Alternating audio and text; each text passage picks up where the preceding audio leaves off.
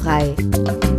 Die Sendung zur glutenfreien Ernährung mit Trudel Marquardt. Hallo und herzlich willkommen zurück zu Glutenfrei, dem Podcast rund um die glutenfreie Ernährung. Ich bin der Chris Marquardt und mit mir wie jede Woche meine Mutter. Hallo Trudel, wie geht's dir? Hallo, danke, mir geht's gut und das hoffe ich von dir auch. ja, doch, ist, äh, ist, ist alles, alles ganz okay.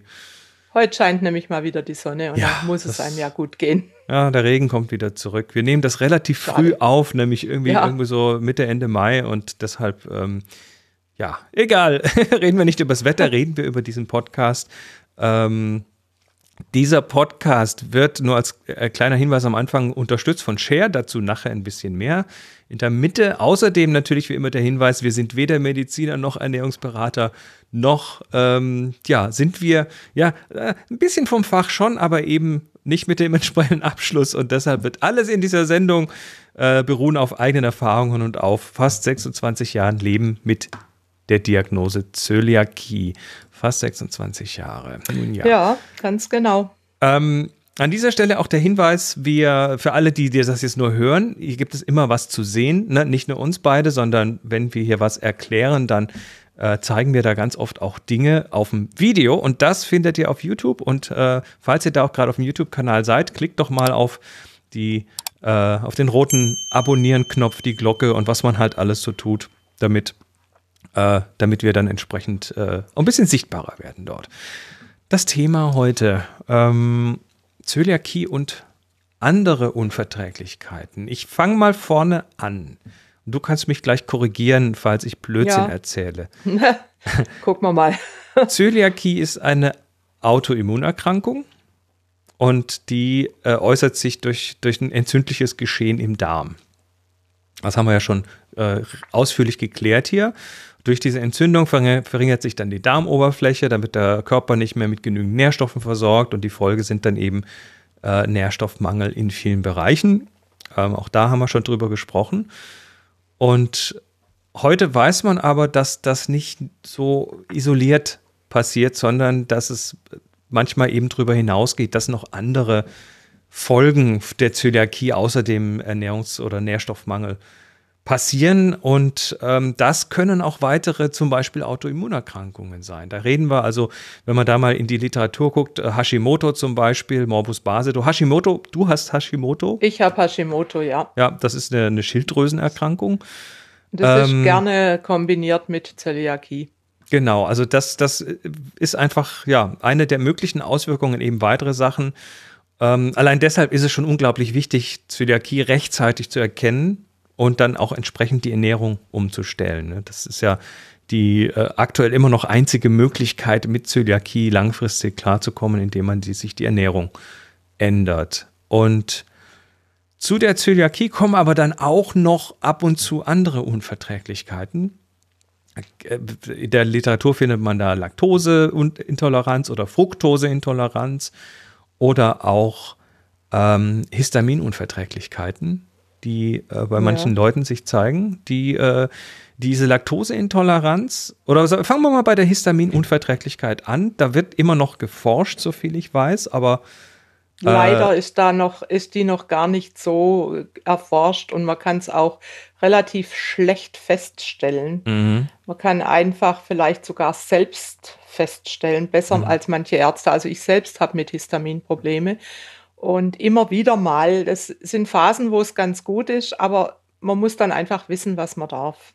Was sind denn deine Symptome, wenn du merkst, dass Also bei mir sind die Symptome, also Kopfschmerzen zum Beispiel, dann ja. äh, ich habe dann im Mund Probleme, dass der dann brennt und also es gibt die verrücktesten Sachen. Es gibt also bis zu Kreislaufproblemen. Aha. Es gibt äh, Nesselsucht, es gibt Kopfschmerzen und ich ja, habe hier gelesen, dass man auch also durchaus hier das übliche Nase, Niesen ja, und so weiter genau. haben kann. So auch Verdauungsprobleme. Ist, ja, Histamin ist eine Pseudoallergie.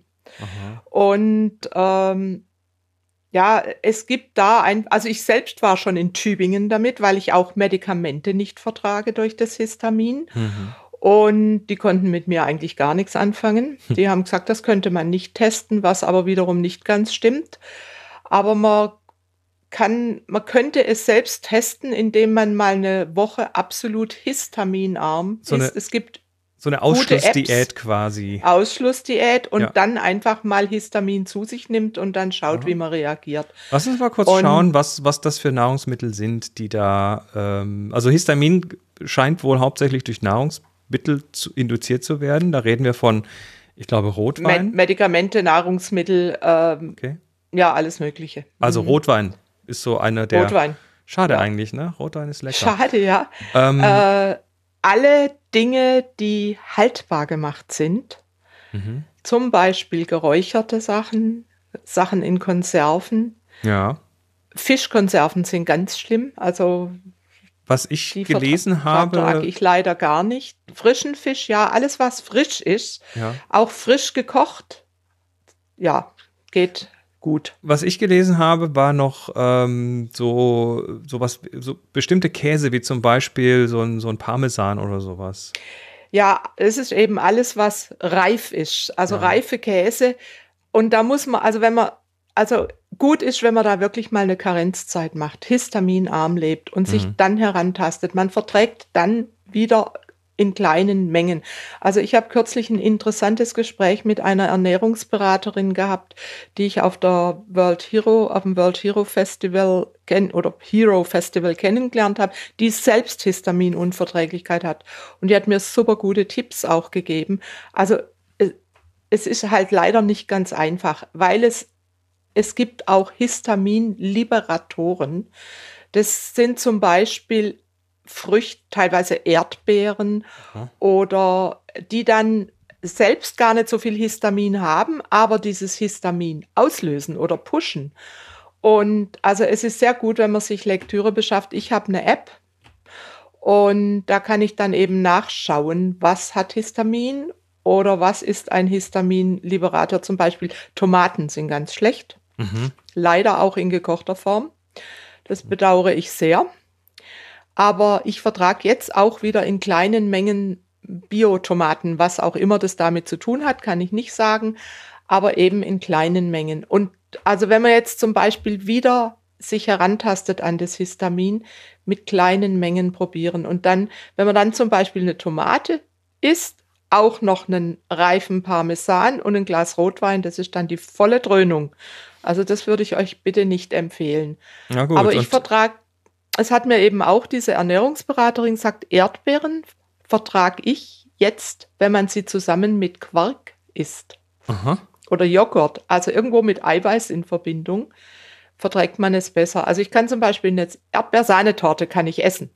Die macht mir nichts, aber die einzelnen frischen Erdbeeren können Reaktionen auslösen. Und das muss aber jeder für sich selbst herausfinden, weil jeder anders reagiert auf das Histamin. Also ich habe ich hab einen, einen Erfahrungsbericht von einer gelesen bei der Recherche, die sagte, sie hat dann einfach tatsächlich mal, äh, nachdem sie ganz schlimme Symptome hatte und ich wusste, wo es herkommt, eben genau diese Sachen weggelassen, hat sich mal ein paar Tage wirklich nur von ja, ganz genau. so, so Reis, Reis ohne, ohne Soße quasi und so weiter ernährt, was auch nicht toll war, aber dann ist ihr plötzlich radikal besser gegangen. Also es, es kann sowas sein. Man muss sich da herantasten. Gut. Also ich Vertrag inzwischen wieder einiges, komme super gut damit zurecht und ich muss also auch ja. nicht auf zu viel verzichten. Aber wie gesagt, vorsichtig an die Sache herangehen. Okay, was man äh, natürlich auch noch tun kann, äh, wobei es vielleicht auf die Dauer nicht toll ist, aber äh, auf die Schnelle kann man sich natürlich mit Antihistaminika helfen, also mit entsprechenden ja, Medikamenten. Allergietablette. Ja. Genau, eine Allergietablette, also hier Cetirizin, ja. Loratadin und so weiter. Das sind aktuelle Wirkstoffe, ähm, die ja, die, die ich zum Beispiel während der Heuschnupfenzeit quasi mehrmals die Woche nehmen muss, weil ansonsten werde ich ja. meines Lebens nicht mehr glücklich. Tja, ähm, es, es ist auf jeden Fall Thema, was man so im Hinterkopf haben soll. Jetzt lass uns noch auf den zweiten Block eingehen, und zwar auf die Laktoseintoleranz. Da kann ich sogar einigermaßen fundiert mitreden. Ich habe zwar keine Laktoseintoleranz, aber meine bessere Hälfte, die Moni, hat sie. Ja. Und deshalb äh, ja, habe ich mich da quasi indirekt auch ganz massiv mit beschäftigt. Und die Ursache von Laktoseintoleranz ist ähm, ganz einfach, der Körper produziert zu wenig von dem Enzym, was die Milch spaltet, die Laktase. Die Laktase ja. eben. Und die ist am Anfang der Zöliakie-Diagnose ist die eben auch nicht vorhanden. Und deshalb sollte man unbedingt am Anfang der Zöliakie-Diagnose auch laktosefrei erstmal leben. Mhm. Man kann sich da dann auch langsam wieder rantasten. Also ich habe dann irgendwann wieder eine Kugel Milcheis vertragen, aber keine drei Kugeln. Mhm. Und das ja. ist dann auch wieder einfach ein Ausprobieren. Der Unterschied zur Zöliakie ist, äh, dass die Laktose, also die Zöliakie zerstört den Darm und der muss sich erst wieder sehr mühsam wieder aufbauen. Äh, die Laktoseintoleranz ist, ist unangenehm, aber nicht so gefährlich. Das heißt, und die gibt es auch vor allem auch in unterschiedlichen Ausprägungen. Wenn ich, wenn ich Zöliakie habe, dann darf ich kein Gluten mehr zu mir nehmen. Oder nur noch, also nee, eigentlich nicht ja, mehr. Gar nicht mehr. Wenn ich, wenn ich laktoseintolerant bin, es gibt Leute, die sind mehr oder weniger laktoseintolerant. Ähm, die Symptome, Bauchschmerzen, Blähungen, Durchfälle, also auch nicht schön. Und ähm, aber das geht wieder weg. Aber und das geht wieder weg, ja. Es gibt auch dieses Enzym Laktase in Kapselform. Das wäre jetzt die Frage, was kann man tun? Also natürlich kann man auf ja. Milchprodukte verzichten, ähm, weil Laktose, übrigens übersetzt, Laktose ist Milchzucker, also äh, ja. das, was die Milch so schön süß macht. Ähm, es gibt Milchalternativen. Also wenn ich mir jetzt ja. unbedingt was in Kaffee tun will, aber ich die Laktose nicht vertrage, dann kann ich hier Hafermilch, Mandelmilch, Sojamilch, Kokosmilch. Da gibt es genügend äh, laktosefreie Alternativen. Ähm, es gibt heute im Kühlregal äh, in fast allen Supermärkten ein einigermaßen ordentliches Sortiment an laktosefreien Milchprodukten, Quark, Sahne, Butter und so weiter. Ja, also das ist überhaupt nicht schwierig, auf Laktose mhm. äh, zu verzichten. Und ich denke, wenn man dann unterwegs ist und mal essen geht, dann sollte man vielleicht so eine Kapsel zur Vorsicht dabei haben. Genau. Ich würde es jetzt zu Hause würde ich es einfach gar nicht machen. Ich würde ja. einfach laktosefrei leben. Aber ich, ich kenne das mit Moni, da äh, sind wir irgendwo und dann, was weiß ich, wir gehen griechisch essen und da muss natürlich ein Tzatziki dazu. Das ist ein Ganz Quark, klar. der ist mit Laktose. dann sagt sie, da pfeift drauf, ich werfe mir jetzt eine Laktasetablette ein und dann geht das auch mal. Ähm, was interessant ist, Käse.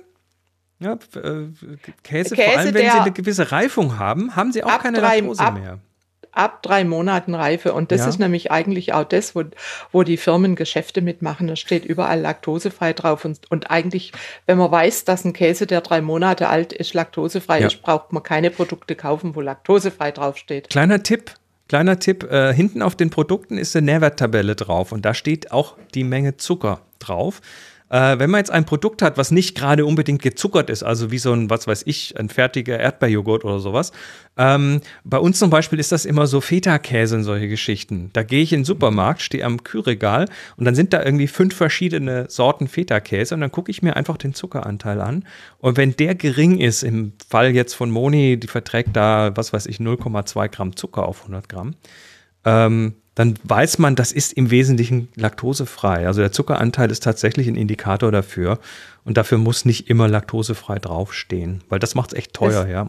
Leider. Ja, und es gibt äh, übrigens auch die angeborene Laktoseunverträglichkeit und da gibt, geht halt dann gar kein Weg dran vorbei, ein Leben lang laktosefrei zu leben und es gibt die erworbene. Ja. Oder mit zunehmendem Alter lässt einfach die Laktase im Darm und dann muss man einfach ja. irgendwann umsteigen. Interessanterweise, und da habe ich mich nämlich jetzt mal schlau gemacht, wie ähm, sieht es dann auf dem, im, im Rest der Welt aus? Da gibt es ein, bei Laktoseintoleranz gibt es ein sehr klares Nord-Süd-Gefälle. Das heißt, äh, in ja, Skandinavien haben vielleicht 2% der, der Bevölkerung Laktoseintoleranz. In Italien sind es zwei Drittel. Also, Und in Asien kennen sie es gar nicht. In, genau, in Deutschland immerhin 10 Prozent. Also 10, ja. einer von 10 Menschen hat Laktoseintoleranz. Manche wissen es noch nicht mal. Die wundern sich nur, dass sie, nachdem sie irgendwie Sahnetorte gegessen haben, dann äh, Durchfall bekommen. Und mhm. weltweit sind 70 Prozent der gesamten Weltbevölkerung laktoseintolerant. Damit ist die Laktoseintoleranz eigentlich der Normalfall. Wir hier in äh, Europa und vor allem in den, in den nördlicheren Ländern sind diejenigen, die eigentlich die Sonderlinge sind. Also die, das hat wohl damit zu tun, dass diese Laktoseintoleranz, äh, dass die, die Laktosetoleranz, also das, was wir jetzt haben, eher so ein Überbleibsel ist aus der Zeit vom Stillen und hinterher, wenn man viel Kuhmilch trinkt, dann wird der Körper quasi trainiert, diese Laktase zu produzieren. Aber 70 Prozent der Weltbevölkerung sind laktoseintolerant. Und vertragen es gar nicht, gell? Ja. ja. Und ernähren sich dann eben auch anders. Also wie zum Beispiel ja, die Asiaten, die haben, die trinken keine Milch. Ja, es gibt, es gibt tatsächlich, ähm, ich, ich weiß es von äh, älteren Japanern, die keinen Käse essen, weil sie, äh, ja, also sie, sie sagen, sie mögen ihn nicht, weil Käse Sie sagen, ist ja das ist vergammelte Milch, genau. Vergammelte Milch, ja. Aber äh, in Wahrheit hat das den Ursprung, dass die einfach generell weniger Laktose vertragen, bis zu gar keine. Ja. Nun ja, die Laktoseintoleranz ähm, ist ein spannendes Thema. Und ja. wir, wir kommen immer wieder irgendwo, wenn wir mal äh, in einen Café gehen wollen äh, und dann fragen, haben Sie laktosefreie Milch, werden wir dumm angeguckt. Ja, deshalb, nicht einmal in, in Krankenhaus-Cafeterias ja. haben sie teilweise laktosefreie Milch und das verstehe ich überhaupt nicht. Es, es, es, es ist meistens so, wenn man, wenn man problemlos irgendwo laktosefreie Milch bekommt, dann deshalb, weil da jemand arbeitet mit Laktoseintoleranz. Genau. Nun ja, aber das sind auf jeden noch Fall. Sachen. Was, äh, noch eine Anmerkung: Also backen und kochen kann man die Milch eben austauschen gegen alternative genau. Produkte oder laktosefreie Milch ist überhaupt kein Problem. Das lässt sich in der Regel eins zu eins tauschen, ne? Genau. Mhm. Super.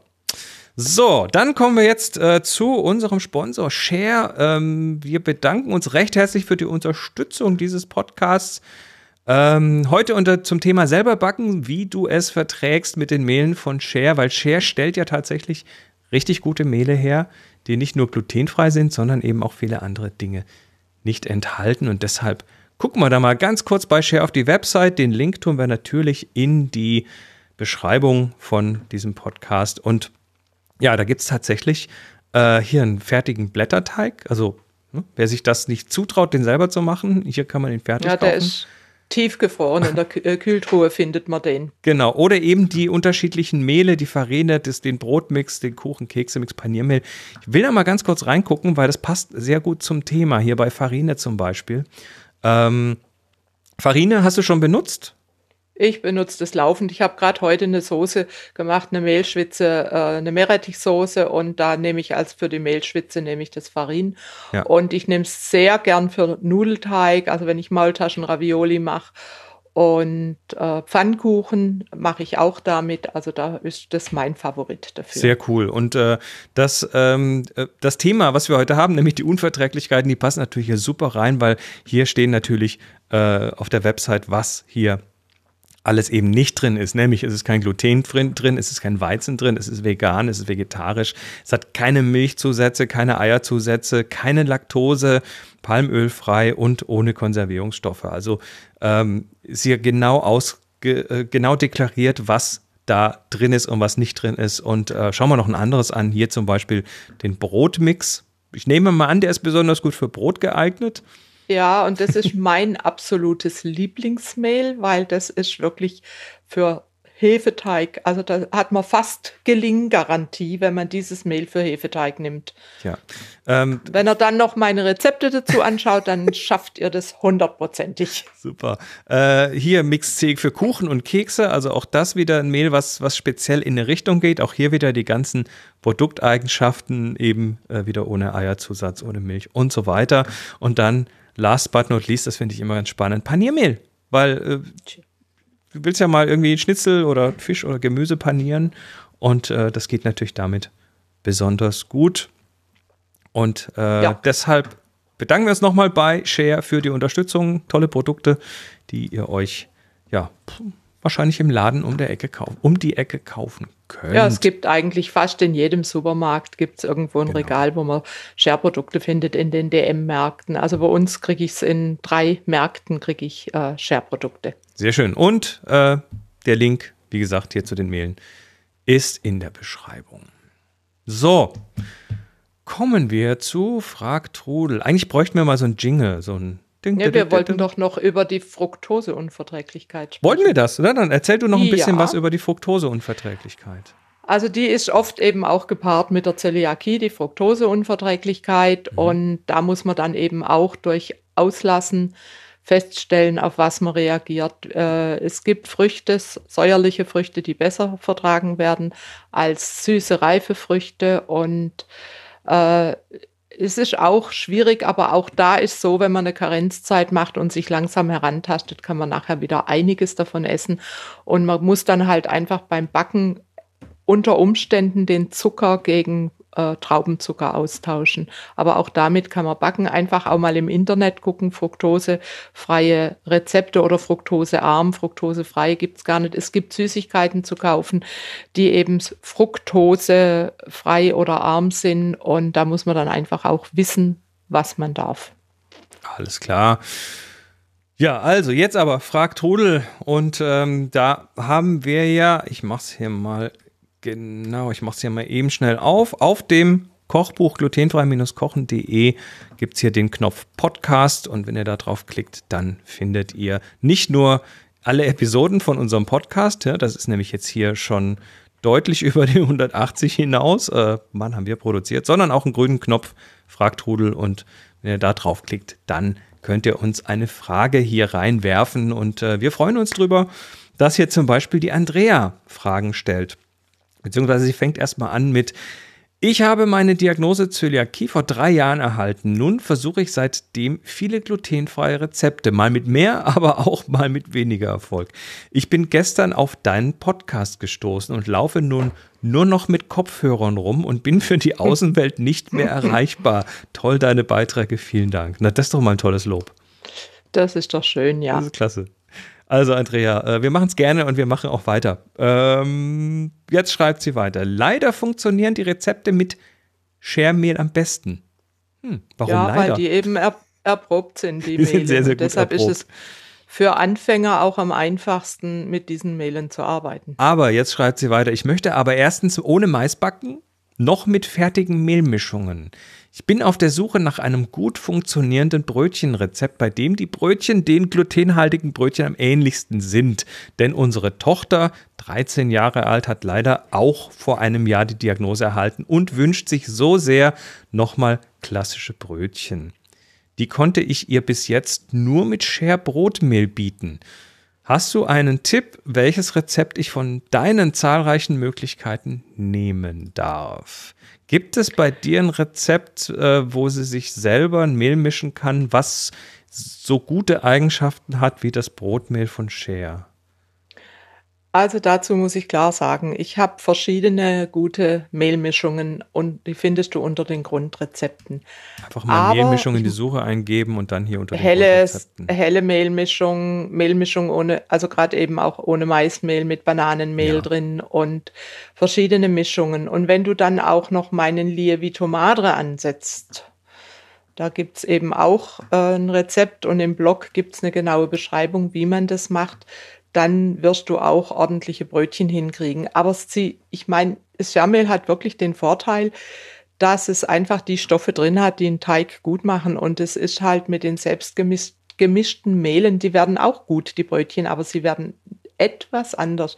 Aber probier's aus und äh, mach den Lievito Madre und nimm so eine helle Mehlmischung und äh, eben, äh, das sind dann in diesen Mischungen sind dann auch die Bindemittel schon drin, die einfach wichtig sind.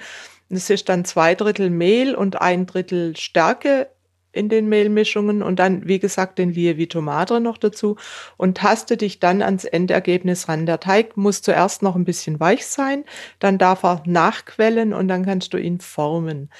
Und ähm, ja, du musst da einfach probieren, welche Mehlmischung dir am besten behagt. Ja. Ich gucke nachher mal, welches Rezept äh, da sich eignet und dann verlinken wir das auch. Genau, machen wir auch in die Beschreibung rein. So, und dann ja. hat Andrea noch eine zweite Frage.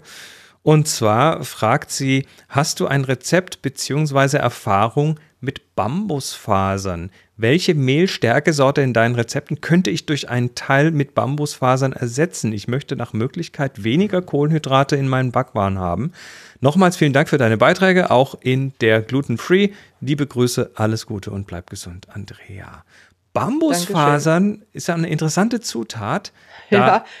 Die haben habe ich durch euch kürzlich genau, kennengelernt. Erzähl hat, mal, ja. ja. Ja, Moni hat die entdeckt und äh, da ging es eben auch darum, weil wir gerne uns ein bisschen kohlehydratärmer ernähren ähm, und gerne backen, dass wir gesagt haben, das, das müssen wir jetzt mal probieren. Ich bin mir nicht mehr sicher, wie es hier ins Haus gekommen ist, aber auf jeden Fall hat Moni damit experimentiert und ein Brot ähm, entwickelt, was eben ähm, einen guten Teil äh, Bambusfasern statt Mehl verwendet. Bambusfasern sind ja wie Mehl, sehr fluffig, sehr leicht und Damit kann man backen und die Ergebnisse waren erstaunlich gut. Und dann hast du das auch ja, mal ausprobiert. Das, und ihr lebt natürlich Low Carb und das war ein Low Carb Brot. Das war als nicht unbedingt, es war glutenfrei natürlich, weil es Low Carb war, aber. Und weil Bambusfasern äh, auch glutenfrei sind, ja. Natürlich. Da kann man sicher, also da kann ich jetzt aber nicht sagen, wie viel Mehl man durch Bambusfasern ersetzen kann. Ich würde es einfach mal mit 100 Gramm probieren. Genau, kleine Menge ausprobieren. Kleine Menge probieren und das Ergebnis. Also ich habe auch noch ein Rezept äh, Brötchen, ähm, Low Carb Brötchen mit Leinmehl und Mandelmehl und auch mit Bambusfasern. Also da würde ich mal probieren, einen Teil des Mehles durch die Bambusfasern zu ersetzen und lass es uns wissen wie das Ergebnis geworden ja, ist. Für uns auch immer interessant. Und du hast ja immer noch Bambusfasern da. Du hast ja mal eine große Tüte ich gekauft. Ich werde weiter probieren. Ich habe noch, ja. Ich werde vor allen Dingen, wenn ihr kommt demnächst, werde ich äh, Brot und Brötchen backen, weil ihr ja low carb lebt und ich euch ja auch gut bewirten möchte. Und ich bin mir sicher, dass über kurz oder lang wahrscheinlich auf deiner Website dann auch mal das eine oder andere Rezept mit Bambusfasern dann Mit Sicherheit, wird. ja. Tja, gut. Ja. Hiermit sind wir am Ende angekommen und äh, sagen herzlichen Dank nochmal an Share für die Unterstützung. Nochmal der Hinweis, wir haben einen YouTube-Kanal, der ist natürlich in der Beschreibung verlinkt. Wenn ihr dort seid, drückt doch mal bitte auf ein Abo und äh, klickt das Like, dann sieht uns YouTube etwas besser und rankt uns etwas ja. höher. Ähm, außerdem natürlich, wie gesagt, der Hinweis auf glutenfrei-kochen.de, das Online-Kochbuch von Todel Marquardt. Da gibt es 1318 Rezepte zum Zeitpunkt, wo wir das gerade aufnehmen. Und ja, mhm. äh, haut rein und bis zur nächsten Woche. Macht's gut. Tschüss. Ciao. Sie hörten glutenfrei. Die Sendung zur glutenfreien Ernährung mit Todel Marquardt. Über 900 glutenfreie Rezepte und weitere Informationen auf www.glutenfrei-kochen.de.